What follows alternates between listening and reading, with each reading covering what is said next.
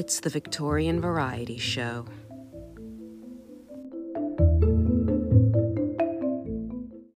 This is the Victorian Variety Show podcast.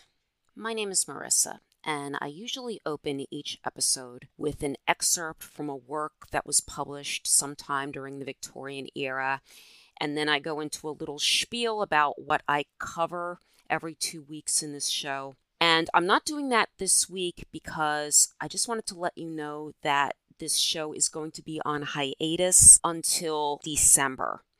I did say in my previous episode two weeks ago that I was planning on doing mini episodes during this month and next month, uh, October and November, because I am going to be moving. And I totally meant that at the time. But since then, I've realized that that's not going to be feasible.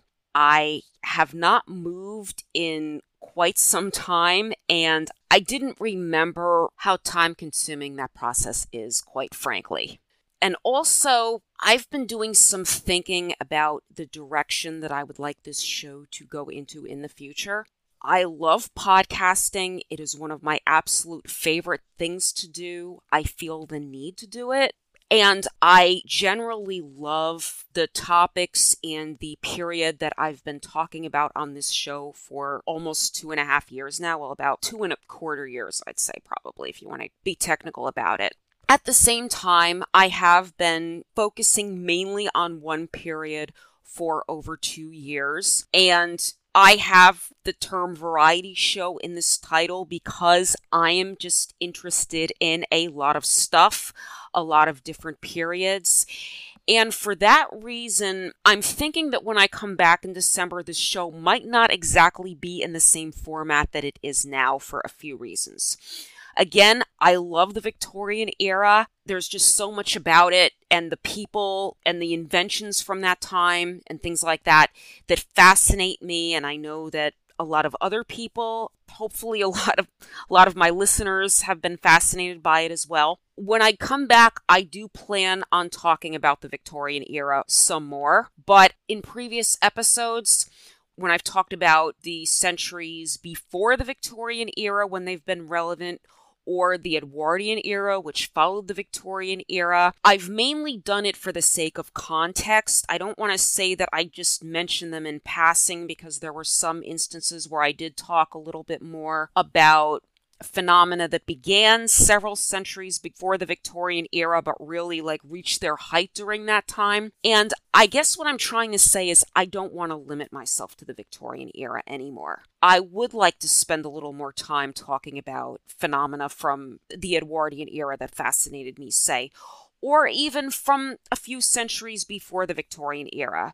So, yeah, so I would like to broaden my scope that way. Also, when I come back, my format might not require as much writing. And the reason for that is the writing is difficult for me. Writing in general is just not the easiest thing in the world for a lot of us.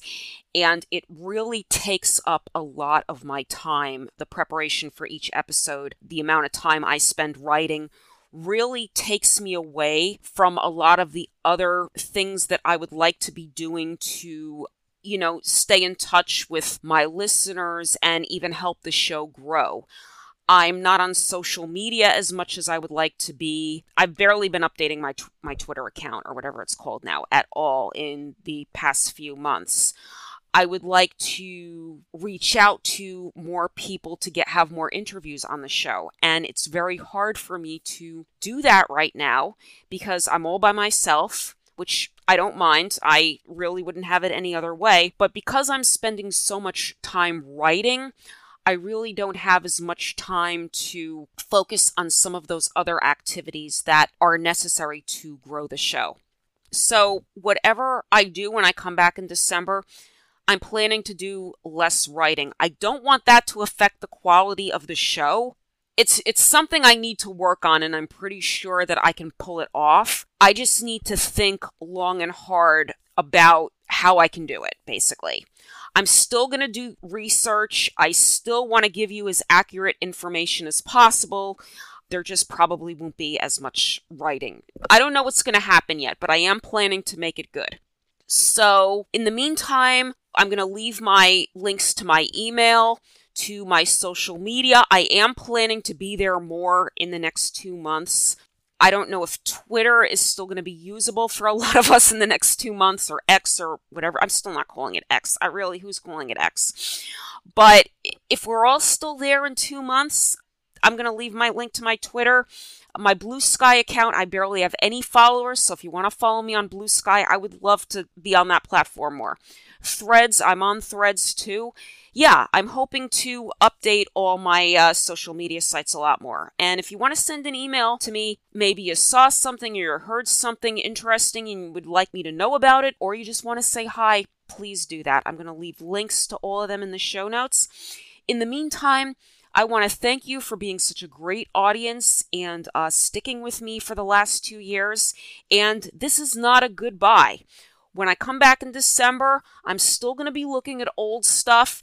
The weirder, the better. I can promise you that much, even though I don't know the specifics at this point. It's still going to be old and weird, so I'm not going to be changing that much.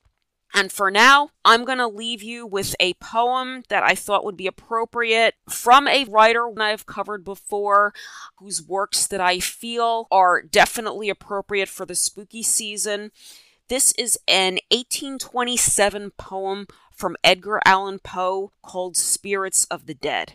Actually, according to Wikipedia, it was originally published in 1827 under the name Visits of the Dead, and the title was changed in 1829 to Spirits of the Dead. And by the way, Edgar Allan Poe passed on the day I'm recording this, October 7th, in 1849. I wasn't aware of that when I decided to use one of his poems in my uh, Going on Hiatus episode. It's just a little bit of synchronicity there, I guess. So, ciao for now, and we will meet again soon.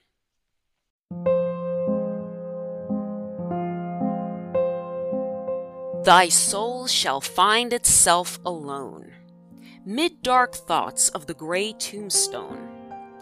Not one of all the crowd to pry into thine hour of secrecy. Be silent in that solitude, which is not loneliness, for then the spirits of the dead who stood in life before thee are again in death around thee and their will shall overshadow thee. Be still. The night, though clear, shall frown, and the stars shall look not down from their high thrones in the heaven, with light like hope to mortals given. But their red orbs without beam to thy weariness shall seem as a burning and a fever, which would cling to thee forever. Now our thoughts thou shalt not banish. Now our visions ne'er to vanish.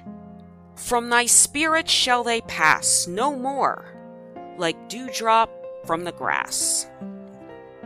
The breeze, the breath of God, is still, and the mist upon the hill, shadowy, shadowy, yet unbroken, is a symbol and a token how it hangs upon the trees, a mystery of mysteries.